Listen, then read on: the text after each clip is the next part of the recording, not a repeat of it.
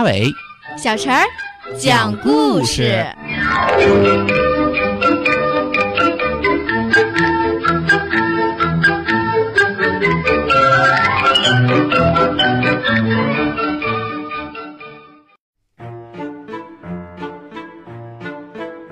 请听故事《小马驹元宝宝》。听到这话，元宝宝停住脚步，回过头来问：“为什么？”苏里说：“你看沙曼爷爷。”果然，只见沙曼爷爷不紧不慢地叼着烟斗，吧嗒吧嗒抽了两口，清清嗓子说：“ 我们还是找到和人类的结界点。”把它放回去吧。它虽然和我们是同一族，但它已经被人类驯化了。让它忘掉那种驯化，融进我们的生活，实在是太困难了。沙曼爷爷说完，很多人附和的点头称是。元宝宝一惊：“你不是说不会送回去吗？”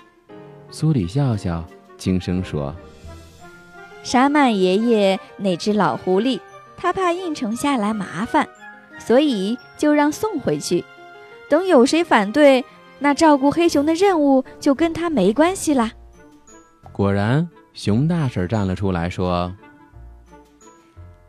今天我正好听了人类新闻播报，说人类动物园里跑出了一头黑熊，估计就是它了。动物园是什么地方，大家也都知道。”它顶多啊是被圈养的，哪里算是驯化？我决定把它留下来，正好也能帮我手工坊做一些力气活。大人们还没有说话，元宝宝已经乐呵呵地凑上去：“好啊好啊，留下来吧。”沙曼爷爷淡淡的看着黑熊：“哎，它被人类当宠物一样的养着，帮你做事儿，嗯。”估计得培养很多年，看他的样子，连起码的捕食技能都没有。想要留下他，你付出的心血……熊大婶看着沙曼爷爷说：“你也知道，当初他们父子俩出去滑雪，就没有再回来。我有时都想，他们是不是让人类捉了去？我的孩子要是活着的话。”和他是一样的年纪，现在看到他从人类那里跑出来，我怎么可以放下不管呢？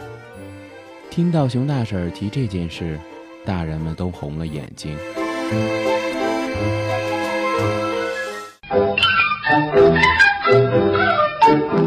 小朋友们，如果想听什么样的故事，都可以在公众号的下面留言，告诉阿伟哥哥和小陈姐姐。蜻蜓用户也可以通过微博来告诉我们，微博“成微暖”就可以来找到，告诉我们吧。